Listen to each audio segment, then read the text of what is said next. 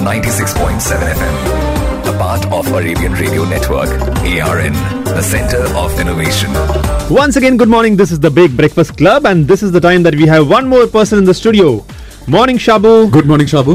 Morning Arfas morning John morning Naila ഇത് ചില്ലറ പുസ്തകമല്ല ഇന്ന് ഷാബുവിന്റെ കയ്യിലിരിക്കുന്നത് ഞാൻ വന്നത് കണ്ടത് ഞാൻ വാട്ട് നോട്ട് അഗൈൻ എന്നുള്ള നോട്ടത്തിലാണ് ഞാൻ നോക്കിയത് സോ എന്താണ് പുസ്തകത്തിന്റെ പേര് എന്ന് പറഞ്ഞുകൊണ്ട് തന്നെ നമുക്കത് ബ്രേക്ക് ചെയ്യാം മാത്രമല്ല ഒരുപാട് കാര്യങ്ങൾ പറയാനുണ്ട്. അപ്പൊ അതുകൊണ്ട് ഇന്ന് പുസ്തകത്തിന്റെ പേരും എല്ലാം വളരെ പെട്ടെന്ന് തന്നെ നമ്മളൊക്കെ അടുത്തിടെ കണ്ട ഒരുപാട് വിവാദവും ഒരുപാട് കയ്യടിയൊക്കെ കിട്ടിയ ഒരു സിനിമയാണ്. ഒഡിയൻ. ഒഡിയൻ എന്ന നോവൽ ഈ സിനിമയ്ക്ക് മുമ്പേ ഇറങ്ങിയിട്ടുണ്ടായിരുന്നു വർഷങ്ങൾക്ക് മുമ്പ്. പി കണ്ണൻകുട്ടി എഴുതിയ Odiyan review review book, book review. Book review.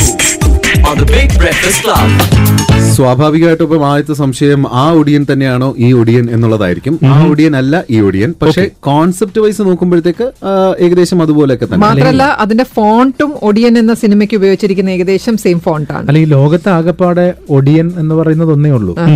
ഒടി ചെയ്യുന്നവരാണ് ഒടിയന്മാര്. അപ്പം ഒടി മാരണം മാട്ട് എന്നൊക്കെ പറയുന്ന പഴയ കാലത്ത് ഇതുപോലെ ചില കാര്യങ്ങൾ ചെയ്തിരുന്നു. അവരാണ് ഒടിയന്മാര്. അപ്പൊ അതിന്റെ ഒരു ചെറിയൊരു ത്രെഡ് എടുത്ത് സിനിമ ഉണ്ടാക്കിയെന്നേ ഉള്ളൂ. ഇപ്പൊ ജോൺ പറഞ്ഞതുപോലെ സിനിമയും യഥാർത്ഥ ജീവിതവും ഈ നോവലും ഒക്കെ വളരെ വ്യത്യസ്തമാണ്. ഇത് യഥാർത്ഥ ജീവിതമാണ്. ഈ പി കണ്ണൻകുട്ടിയെ കുറിച്ച് ആദ്യം പറയാം. പാലക്കാട് ജില്ലയിലെ പരുത്തിപ്പുള്ളിയിലാണ് അദ്ദേഹം ജനിച്ചത്. പാലക്കാടാണ് ഈ ഒടിയന്മാരുണ്ടായിരുന്നത് ഒരുപാട് പേര് ഈ സിനിമ വരുന്നതിന് മുമ്പൊക്കെ ഫോർവേഡുകളായിട്ട് ഒടിയൻ എന്താണെന്നൊക്കെ പറഞ്ഞ് അയച്ചിട്ടുണ്ടായിരുന്നു. അപ്പൊ പാലക്കാട് ജില്ലയിലെ പരുത്തിപ്പുള്ളിയിൽ ജനിച്ച പി കണ്ണൻകുട്ടി വർഷങ്ങളായിട്ട് കണ്ടതും കേട്ടതും ഒക്കെ ആയിട്ടുള്ള കാര്യങ്ങളാണ്. അദ്ദേഹം കുറെ കാലം ഇവിടെ ഗൾഫിലുണ്ടായിരുന്നു ദുബായിലും ഒക്കെ അദ്ദേഹം ഉണ്ടായിരുന്നു. പിന്നെ അദ്ദേഹം നാട്ടിൽ ഇതിന്റെ ആമുഖത്തിൽ അദ്ദേഹം പറയുന്നുണ്ട് ഈ ഭൂമുഖത്ത് നിന്ന് ഒരുപാട് സംസ്കാരങ്ങൾ തുടച്ചു മാറ്റപ്പെട്ടിട്ടുണ്ട്. നമ്മുടെ കാഴ്ചവട്ടത്തിലും അത്തരം മായലുകൾ നടന്നിട്ടുണ്ട് നടക്കുന്നുണ്ട്. നമ്മളിത് കാണാറില്ല ശ്രദ്ധിക്കാറില്ല. കാരണം എന്തുവാം എന്റെ ബാല്യത്തിലെ ഗ്രാമത്തിലൊരു പറത്തറയും അവിടെ കുറെ പറയ കുടുംബങ്ങളും ഉണ്ടായിരുന്നു. അവരെ ചുറ്റിപ്പറ്റി ദൈവികവും മാന്ത്രികവും നീചവും നിഗൂഢവുമായ ഒരുപാട് കഥകളുണ്ടായിരുന്നു. അവ കുട്ടികളെ കെടിലം കൊള്ളിച്ചിരുന്നു. പക്ഷെ പിന്നീട് പ്രവാസ ജീവിതത്തിലെ അവധിക്കാലങ്ങളിലൊന്നിൽ ഉൾക്കെടിലമില്ലാതെ പറത്തറ തേടി നടന്നപ്പോ അവിടെ അതില്ലാതെ ഇല്ലായിരുന്നു. ഈ കഥകളൊന്നും പറഞ്ഞു കൊടുക്കാൻ അവിടെ ആളും ഉണ്ടായിരുന്നില്ല. കണ്ണൻകുട്ടിയോട് ചോദിച്ചു ഈ ഒടിയൻ എഴുതാനുള്ള സാഹചര്യം ആമുഖം എഴുതിയതുപോലെ ആമുഖത്തിൽ പറഞ്ഞതുപോലെ തന്നെ അദ്ദേഹം പറയുന്നുണ്ട്. ഒടിയൻ പറഞ്ഞ ഇതാണ് നമ്മൾ പ്രത്യേകിച്ച് കുട്ടികൾക്ക് എപ്പോഴും പേടിക്കുന്ന ഒരു കാര്യമായിരുന്നു. അപ്പൊ ഈ ഒടിയൻ പറഞ്ഞ ഒരു വിഭാഗം ആൾക്കാര് താമസിക്കുന്ന ഒരു സ്ഥലമുണ്ട്. അത് ഞങ്ങളുടെ തെറ്റിപ്പുള്ളിയുടെ പ്രത്യേകത അങ്ങനെയുണ്ട്. എല്ലാ ജാതിക്കാർക്കും ഓരോ തറയുണ്ട് അപ്പോൾ അങ്ങനെ ഒരു വെക്കേഷനിൽ ഞാനിങ്ങനെ ഇവരുടെ ഈ പറത്തറയിലൂടെ നടന്നു പോകുന്ന സമയത്ത് അവിടെ അവരുടെ വീടുകളില്ല ആളുകളില്ല. അതെന്നെ വല്ലാതെ അത്ഭുതപ്പെടുത്തി. ഇങ്ങനെ ഒരു തറ മുഴുവൻ അവിടെ ഇല്ലാതായി. എന്നൊരു ചിന്ത എന്റെ മനസ്സിലിങ്ങനെ കയറിക്കൂടി. അതിനെക്കുറിച്ച് ഞാൻ ആരോടും ചോദിച്ചതൊന്നുമില്ല. കാരണം അങ്ങനത്തെ അത്തരം ഒരു സൗഹൃദങ്ങളായിരുന്നു നാട്ടിൽ ഇല്ലായിരുന്നു ആ കാലത്ത്. അപ്പൊ പിന്നെ ഞാൻ മനസ്സിൽ ഇട്ട് അത് ഇങ്ങനെ ഇടയ്ക്കിടെ ഇങ്ങനെ സ്വയം ചിന്തിക്കും. ഒരു ഒരു ശാസ്ത്രജ്ഞന്റെ ജിജ്ഞാസ പോലെയല്ല ഒരു എഴുത്തുകാരന്റെ ജിജ്ഞാസ. ഇവരെവിടെ പോയി? എവിടെ പോയിരിക്കാം? അപ്പൊ അതിനുള്ളൊരു ഉത്തരം പോലെയാണ് ഈ എന്റെ മനസ്സിൽ ഈ കഥ അങ്ങോട്ട് വന്നുപെടുന്നത്. അപ്പൊ അതിലില്ലാതായത് എങ്ങനെയെന്ന് ഞാൻ എന്റെ ഭാവനയിൽ കണ്ടുകൊണ്ട് എഴുതിയ ഒരു നോവലാണ് ഒടിയൻ ഒടിയൻസ് ഒരു അന്ധവിശ്വാസത്തിനെ വളർത്താനല്ല ആ അന്ധവിശ്വാസങ്ങൾ ഇല്ലാതാക്കാനാണ് ഞാൻ ഒടിയൻ എന്നുള്ള നോവലിലൂടെ ശ്രമിച്ചിട്ടുള്ളത്. ഓഫ് കോഴ്സ് അത് ഇതായിട്ടുള്ള ശ്രമമല്ല അല്ലേ അങ്ങനെ ആകണം എന്ന് പറഞ്ഞിട്ട് ചെയ്തിട്ടുള്ളതല്ല. പക്ഷെ അത് ഓട്ടോമാറ്റിക്കലി അങ്ങനെ വന്നു. കാരണം ഞാൻ എഴുതുന്നത് മനുഷ്യരുടെ കഥയാണ്. തുടക്കം മുതലേ പറഞ്ഞത് ഈ പറത്തറയായിരുന്നല്ലോ പറയ കുടുംബങ്ങളായിരുന്നു. ഈ പറയ കുടുംബങ്ങളെ അങ്ങനെ മറ്റു വീടുകളിലേക്ക് കയറ്റുകയോ ഒന്നും ചെയ്യാറില്ലായിരുന്നു. നമ്മുടെ ജാതി വ്യവസ്ഥ അങ്ങനെയൊക്കെ ആയിരുന്നല്ലോ. ഈ ഈ ഈ ഒടിയൻ എന്ന് പറയുന്ന കഥാപാത്രവും ഒടിയൻ എന്ന് പറയുന്ന സംസ്കാരം നോക്കിക്കഴിഞ്ഞാൽ കേരളത്തിലുണ്ടായിരുന്ന ജാതികളെ കൃത്യമായി നമുക്ക് തരംതിരിക്കാൻ പറ്റും. മാത്രമല്ല വളരെ വ്യത്യസ്തമായ ഒരു ഒരു സുന്ദരമായ ഒരു ഭാഷയുണ്ട് ഇതിനകത്ത്. നമുക്ക് ആ ഓരോ വരിയിലും ഒരു ചിത്രത്തെ കാണാൻ പറ്റും. തുടങ്ങുന്നത് എങ്ങനെയാണ് കല്ലമ്പറമ്പിൽ ഒരു കരിമ്പന. ഉച്ചിയിൽ കുപ്പേലൻ ചെത്തിവെച്ച കള്ള്. കക്കാൻ കരിമാണ്ടി. തളപ്പ് കെട്ടി. കയറി. പനയുടെ ഉയരം പരുത്തിപ്പുള്ളി ഗ്രാമത്തെ വെളിപ്പെടുത്തി. ദൂരെ കല്ലടിക്കോടം മല. കോങ്ങാടൻ കുന്ന്. പനങ്കാടുകൾ. പുഴ. പാടം. ഗ്രാമം. അയിത്തത്തിന്റെ അകലം പാലിച്ച് ഗ്രാമത്തിലെ ജാതിത്തറകൾ ആശാരിത്തറ വടുകത്തറ ഈഴവത്തറ തണ്ടാത്തറ പണ്ടാരത്തറ നായരുതറ നമ്പൂരിത്തറ നായാടിത്തറ കവറത്തറ പാണത്തറ പറത്തറ പറത്തറയുടെ അതിരിൽ പനങ്കാടിന്റെ കല്ലംപറമ്പ്. കല്ലംപറമ്പിൽ പാറക്കൂട്ടങ്ങൾക്കിടയിലെ ഈ പന അഹങ്കാരത്തോടെ കരുമാണ്ടി ഓർത്തു. എല്ലാറ്റിനും എല്ലാവർക്കും മുകളിൽ ഞാൻ ദൈവത്തെ പോലെ ഒരു വരണ്ട കാറ്റ് കരുമാണ്ടിയെ തഴുകി. പിന്നെ കരുമാണ്ടിക്ക് ഒന്നും ഓർമ്മയില്ല. പിടി പിഴച്ചു പനമ്പട്ടകളിൽ കാറ്ററിഞ്ഞു. നമ്മളിപ്പോൾ പറഞ്ഞതുപോലെ ഓരോ തറകൾ ആണ്. അതായത് ഓരോ ജാതിക്കാർക്ക് ഓരോ തറ. ഈ പറയത്തറയിൽ വേറൊരാളും കൊണ്ട് വിളക്കൊന്നും വെക്കില്ല. പറയന്മാർക്കുള്ളതാണ്. അതുപോലെ നായര് തറ നമ്പൂരിത്തറ കവറത്തറ ഇതായിരുന്നു കേരളത്തിന്റെ ജാതി വ്യവസ്ഥ. ആ ജാതി വ്യവസ്ഥയെ കൂടി അടയാളപ്പെടുത്തുന്നതാണ് ഒടിയൻ. അപ്പൊ നമ്മൾ തുടങ്ങുന്നത് കരുമാണ്ടിയാണ്. കരുമാണ്ടിയാണ് ഇതിന്റെ നായകനായിട്ട് നമ്മൾ കാണുന്നത്. പനയെ കയറി തൊട്ടടുത്തുനിന്ന് പണ്ട് തറ വിട്ടുപോയ ഒരു വലിയപ്പൻ ചത്തു. അറിയിക്കാൻ വന്നത് വേലൻ ബന്ധുവാണ്. കള്ളു കൊടുത്ത് സൽക്കരിക്കണം. അത് ആചാരമാണ്. പുത്തൻ കള്ള് തന്നെ ആവട്ടെ പൂതി തോന്നി കരിമാണ്ടിക്ക്. അതിന് കള്ളവിടെ കല്ലംപറമ്പിൽ കുപ്പേലൻ ചെത്തി വെച്ച കരിമ്പനകൾ കരിമാണ്ടിയിൽ തെളിഞ്ഞു. അങ്ങനെ പനയിൽ കയറിയതാണ്. പനയിൽ കയറിയപ്പോഴത്തേക്കാണ് പിടിവിട്ട് താഴെ വീണത്. കരിമാണ്ടി വീണതാണെങ്കിൽ ഒരു പാറയുടെ ഒരു കല്ലിന്റെ മുകളിലാണ് വീണ. പിന്നെ പറയുന്ന വെച്ചാൽ ഈ കല്ല് കുഴിഞ്ഞു പോയെന്ന വീണിട്ട് കല്ല് കുഴിഞ്ഞുപോയി എന്നൊക്കെ പറയുന്ന ഒരു അത് കുഴിഞ്ഞുപോയി എല്ല് തവിട് പൊടിയായി പിന്നെ കരുമാണ്ടിയെ കൊണ്ടുപോയിട്ട് മുഴുവൻ ഉഴിഞ്ഞ് റെഡിയാക്കി എടുക്കാൻ നോക്കി. പക്ഷെ മൊത്തം പോയി. എന്നിട്ടും എങ്ങനെയൊക്കെയോ ജീവിപ്പിച്ചെടുത്തു. അതാണ് കരുമാണ്ടിയുടെ. അതിനുശേഷം വരുന്നതാണ് യഥാർത്ഥ ഈ പറയന്മാരുടെ ജീവിതം പറയുന്നത്. പറക്കാടത്തി എന്ന് പറഞ്ഞാൽ പറയന്റെ കരുമാണ്ടിയുടെ ഭാര്യ. നാല് ഈ കരുമാണ്ടി എന്ന് പറയുന്നത് ഇച്ചിരി ഒടി പ്രവർത്തികളും അതുപോലെ തന്നെ മോഷണമൊക്കെ നടത്തി ജീവിക്കുന്ന ആളാണ്. ഒരു നേരത്തെ അദ്ദേഹം പറഞ്ഞതുപോലെ സിനിമയിൽ കാണിക്കുന്ന ഒടിയൻ എന്ന് പറഞ്ഞു കഴിഞ്ഞാൽ വലിയ ദാരിദ്ര്യമൊന്നും നമ്മൾ കാണുന്നില്ല. ഇച്ചിരി കഞ്ഞി എടുക്കട്ടെ എന്ന് പറയുന്ന ഒരു ഒരു ഡയലോഗിന് വലിയ പ്രാധാന്യം കിട്ടും എങ്കിൽ അത് പ്രാധാന്യത്തോടു കൂടി തന്നെ പറയണം. കാരണം കഞ്ഞി പോലും കുടിക്കാൻ നിവൃത്തിയില്ലാത്തവരാണ് ഒടിയന്മാര്. അപ്പം ദാരിദ്ര്യമാണ്. സിനിമ വന്നു. ആ സിനിമയിലെ അവർ ഒടിയനെ അവതരിപ്പിക്കുന്നത് ഒരു വാടക ഗുണ്ടയായിട്ടാണ്. പക്ഷെ എനിക്ക് തോന്നിയിട്ടുള്ളത് പിന്നെ ഒടിയന്മാരൊന്നും വാടക ഗുണ്ടകളായിരുന്നില്ല അവർ മനുഷ്യരായിരുന്നു. അവർക്ക് കിട്ടിയ ചില കഴിവുകളായിരുന്നു ഏത് ഈ ഒടി പറയാനും ഇതിനൊക്കെ ഉള്ളത്. അതിനെ ആരെങ്കിലൊക്കെ ദുരുപയോഗം ചെയ്തിട്ടുണ്ടാവാം. പക്ഷെ ആ സിനിമയിൽ പറയുന്നത് പോലെ ഉള്ളൊരു ജീവിതമല്ല എന്റെ ഒടിയൻ എന്നുള്ള നോവലിലുള്ളത്. അവരൊരിക്കലും വാടക വാടക കുട്ടികളെ അല്ലായിരുന്നു എന്ന് പറയാൻ എനിക്ക് ഉറപ്പായിട്ടും പറയാൻ പറ്റുന്നത് എന്തുകൊണ്ടാണെന്ന് വെച്ചാൽ അങ്ങനെ ഒരു വാടക കൊണ്ടുവരും. വെച്ചാൽ അയാൾക്ക് ഇത്രയും ദാരിദ്ര്യം വരേണ്ട ഒരു കാര്യമില്ല. ഒരാൾ ഇയാളെ ഉപയോഗിച്ചിട്ടുണ്ട് ഒരാൾ വാടക കൊണ്ടായിട്ട് ഇയാളെ ഉപയോഗിച്ചിട്ടുണ്ടെങ്കിൽ ആ ഉപയോഗിച്ച ആളെ ഏത് കാലത്തും ബ്ലാക്ക് മെയിൽ ചെയ്തും ഇയാൾക്ക് സമ്പത്ത് ഉണ്ടാക്കാമായിരുന്നു. പക്ഷെ അങ്ങനത്തെ ഒരു ഒടിയനെ നിങ്ങൾക്ക് ജീവിതത്തിൽ എവിടെയും കാണാൻ പറ്റില്ല. യഥാർത്ഥ ജീവിതത്തിൽ ഈ സിനിമയിൽ കണ്ട ഒടിയനെ പോലുള്ളവരെ ഒടിയനെ നമുക്ക് ജീവിതത്തിലൊന്നും കാണാൻ പറ്റില്ല. കാരണം അവർ വളരെ അവകൃതരായിരുന്നു അവർക്കൊരിക്കലും വലിയ ആ കാലത്തൊക്കെയോ ആ കാലം ഘട്ടത്തിന്റെ ഒരു പ്രത്യേകത കൂടിയായിരുന്നല്ലോ.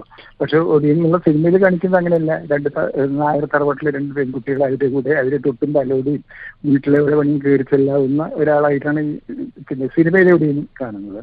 പക്ഷെ അങ്ങനെ ഒരു സാഹചര്യം അന്തരീക്ഷമല്ല. യഥാർത്ഥ ഒടിയന്മാരുടെ ജീവിതത്തിൽ ഉണ്ടായിരുന്നത് എന്നാണ് ഞാൻ കരുതുന്നത്. ഗുണ്ടകളൊന്നും ആയിരുന്നില്ല. ആർക്കെങ്കിലും വേണ്ടി ഒരു ഒടി പ്രവർത്തി ചെയ്താൽ ആർക്കെങ്കിലും പണം കൊടുക്കണ്ടേ? അതൊന്നും ഇല്ല. പണമൊന്നും കിട്ടാറില്ല. അതൊക്കെ ആയിരിക്കും കൊടുക്കുന്നത്. ഈ പറക്കാടത്തെയും പിന്നെ നാലാമത്തെ ആണ് ഈ കരുമാണ്ടി വീഴുന്ന സമയത്ത് വയറ്റിലുണ്ടായിരുന്നത്. അതിന് മുമ്പുള്ളത് മുഴുവനും ഈ കരുമാണ്ടി ഒടി ചെയ്യാൻ വേണ്ടി ഗർഭസ്ഥ ശിശുവിന്റെ ഭ്രൂണം എടുത്തിട്ടാണ്. അതുകൊണ്ട് ചെയ്തിട്ടാണ് ഒടിക്കുള്ള നമ്മൾ പറഞ്ഞ ശക്തി പകരുക എന്ന് പറഞ്ഞു കഴിഞ്ഞാൽ വേഷം മാറാനുള്ള കരുത്ത് കിട്ടുന്നത് അങ്ങനെയാണ്. അത് ഇതിനകത്തും പറയുന്നുണ്ട്. കരുമാണ്ട് യഥാർത്ഥത്തിൽ ജീവിച്ചിരുന്നെങ്കിൽ ഈ വയറ്റിലുള്ള കുഞ്ഞും കൂടി ഒരുപക്ഷെ അയാൾ കൊണ്ടുപോയേനെ. പക്ഷെ ഇയാൾ വീണ് കടന്നു.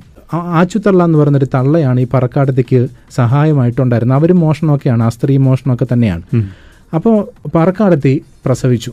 വെള്ളമായൻ എന്ന് പറയുന്നൊരു കുട്ടി. ഞാൻ അവസാന ഭാഗത്തിലേക്കാണ് വരുന്നത്. ഇതിന്റെ കുറേ കാര്യങ്ങൾ നടക്കുന്നുണ്ട്. അവിടെ ഒരു ഒരു നായർ തറവാട്ടിലെ മാലിന്യമ എന്ന് പറഞ്ഞൊരു മാലിന്യമുണ്ട് ഇതിലെ ജാതി വ്യവസ്ഥയെ അല്പമെങ്കിലും വെല്ലുവിളിക്കുന്നത് അവരാണ്.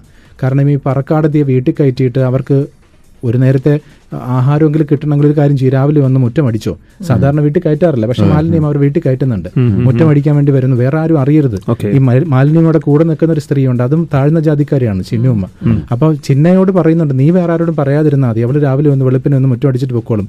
ഈ കുട്ടിക്ക് കുട്ടിയെ വളർത്താൻ വേണ്ടി എന്തെങ്കിലുമൊക്കെ കൊടുക്കുന്നുണ്ടെന്ന് പറയുന്നുണ്ട്. അത് ബ്രേക്ക് ചെയ്യുന്നത് കാരണം അങ്ങനെ ഒരു അവസ്ഥ നിലനിൽക്കരുത് എന്നുള്ളൊരു ആഗ്രഹം ഉള്ള ആൾ തന്നെയാണ് ഞാൻ. ഈ ജാതി വ്യവസ്ഥ കൊണ്ട് മനുഷ്യരെ തമ്മിൽ തമ്മിൽ അകറ്റി നിർത്തുക എന്നുള്ളൊരു അപ്പൊ അതുകൊണ്ട് വളരെ സൂക്ഷ്മതയോടുകൂടി ചെയ്തൊരു കാര്യമാണ് മാലിന്യമയുടെ മകനെ കൊണ്ട് തന്നെ മറ്റൊരു സമുദായത്തിലത്തെ പെൺകുട്ടിയെ കഴിപ്പിച്ച് വീട്ടിൽ കൊണ്ട് അപ്പൊ മാലിന്യങ്ങൾ കൂടി ചിന്തിക്കുന്നത് എന്താണ്? അവൾക്ക് ഉണ്ടായിട്ടുള്ള ഗർഭത്തെ നമുക്ക് അലസിപ്പിക്കാൻ. ആ കുട്ടി അച്ഛന്റെ കയ്യിൽ കാശ് കൊടുക്കുന്നത് അപ്പൊ ഇവർ അവ- അവരത് അനുസരിക്കും അനുസരിക്കാൻ ബാധ്യസ്ഥരാണ് അന്നത്തെ കാലഘട്ടത്തിലെ അവർ. പക്ഷെ മകൻ ഒന്നുകൂടി കടന്നു ചിന്തിച്ചു. സ്വന്തം കുറച്ചിലേക്ക് കൂട്ടി നിർത്തിയിട്ട് വീട്ടിലേക്ക് കൂട്ടിക്കൊണ്ടുവരികയാണ്.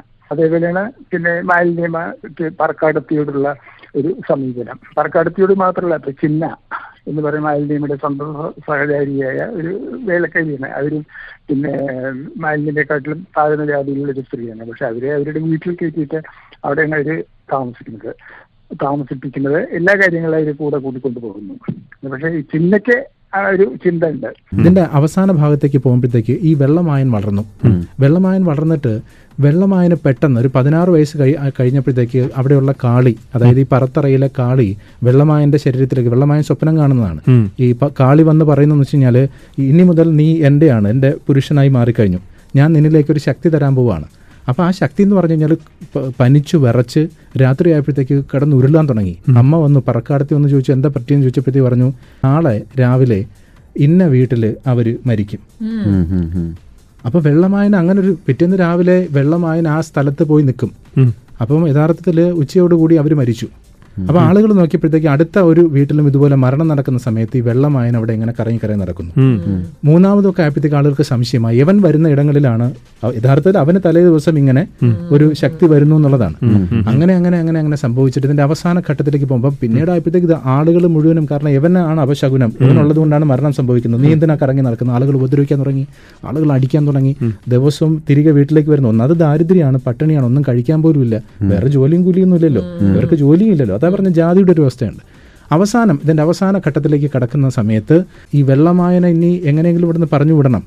അപ്പം പക്ഷേ പറക്കാടത്ത് പറയുന്നൊരു കാര്യം എന്ന് വെച്ച് കഴിഞ്ഞാൽ പറക്കാടത്തിയോട് വെള്ളമായം പറയുന്നത് ഞാൻ അമ്മയെ ഉപേക്ഷിച്ച് എങ്ങോട്ടാണ് പോകാൻ അപ്പം പറക്കാടത്തി വിചാരിക്കുന്നു ഇത് തന്നെയാണ് കരുമാണ്ടിയും പറഞ്ഞത്. നിന്നെ ഉപേക്ഷിച്ച് ഞാൻ എവിടെ പോകാനാണ് നിന്നെ എന്ന് പറഞ്ഞ യഥാർത്ഥത്തിൽ ആ ആ പറത്തറയിലെ കാളിയെ ഉപേക്ഷിച്ച് എവിടെ പോകാൻ പറ്റും എന്നുള്ളത്.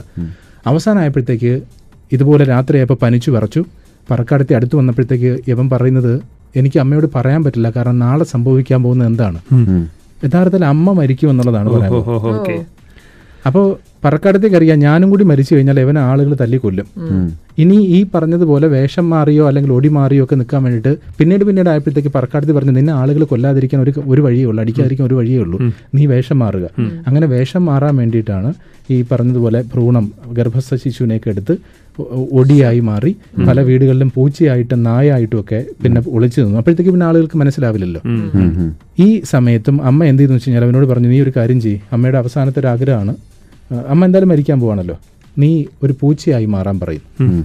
അതാണ് ഇതിന്റെ അവസാനം. ഓക്കെ. പിറ്റേന്ന് അമ്മ മരിക്കുന്നു യഥാർത്ഥത്തിൽ പൂച്ചയായി അല്ലെങ്കിൽ നായായി മാറിക്കഴിഞ്ഞാൽ തിരികെ വരുന്ന അവസരത്തിൽ വീണ്ടും മനുഷ്യരൂപത്തിലേക്ക് മാറണമെങ്കിൽ ആരാണോ പെണ്ണ് ആ പെണ്ണ് മറുമന്ത്രം ചൊല്ലി വേണം ഇതിനെ ആ രൂപത്തിലേക്ക് രൂപത്തിലേക്ക് അത് ആകെ അറിയുന്നത് കരുമാണ്ടിയുടെ ഭാര്യ അതായത് ഈ പറക്കാടത്തേക്ക് മാത്രമേ അറിയൂ. പറക്കാടത്ത് മരിക്കാൻ പോകുന്ന അവസരത്തിൽ പറക്കാടത്തി പറയുന്ന ഒരു കാര്യം നീ പൂച്ചയായിട്ട് മാറിക്കും. ഇവൻ പൂച്ചയായിട്ട് മാറി തിരികെ വരുന്ന അവസരത്തിൽ അമ്മ അവസാന ശ്വാസം. അതാണ് ആക്ച്വലി ആ കവറിനൊരു പൂച്ചയുടെ പിക്ചർ അല്ലേ? ഷാബു അതാണ് അദ്ദേഹം പറ- പറയുന്ന ഒരു കാര്യം എന്ന് വെച്ച് കഴിഞ്ഞാൽ ഏറ്റവും അവസാനിപ്പിക്കുന്നത് എങ്ങനെയാണ് അവൻ കണ്ണീരൊഴുക്കി പൊടുന്നനെ ആകാശത്ത് കൊള്ളിയാൻ മിന്നി ഇടിവെട്ടി മഴ പെയ്തു ആളുകൾ പിരിഞ്ഞു. അവൻ മഴയിൽ കുളിച്ചു ശരീരത്തെയും മനസ്സിനെയും ശുദ്ധി ചെയ്തു കാവിന് നേരെ നടന്നു. കറുത്ത കല്ലിന് മുമ്പിൽ നിന്നു മനസ്സ് ശൂന്യം. അവൻ ആ കല്ലിലേക്ക് മൂത്രവും മലവും വിസർജിച്ചു. അവിടെ നിന്നിറങ്ങി തിരിഞ്ഞു നോക്കാതെ നടന്നു പൂക്കാട്ടേക്ക് കുഞ്ഞിക്കാവമ്മയുടെ അടുത്തേക്ക് അവരുടെ സാന്ത്വനത്തിലേക്ക്.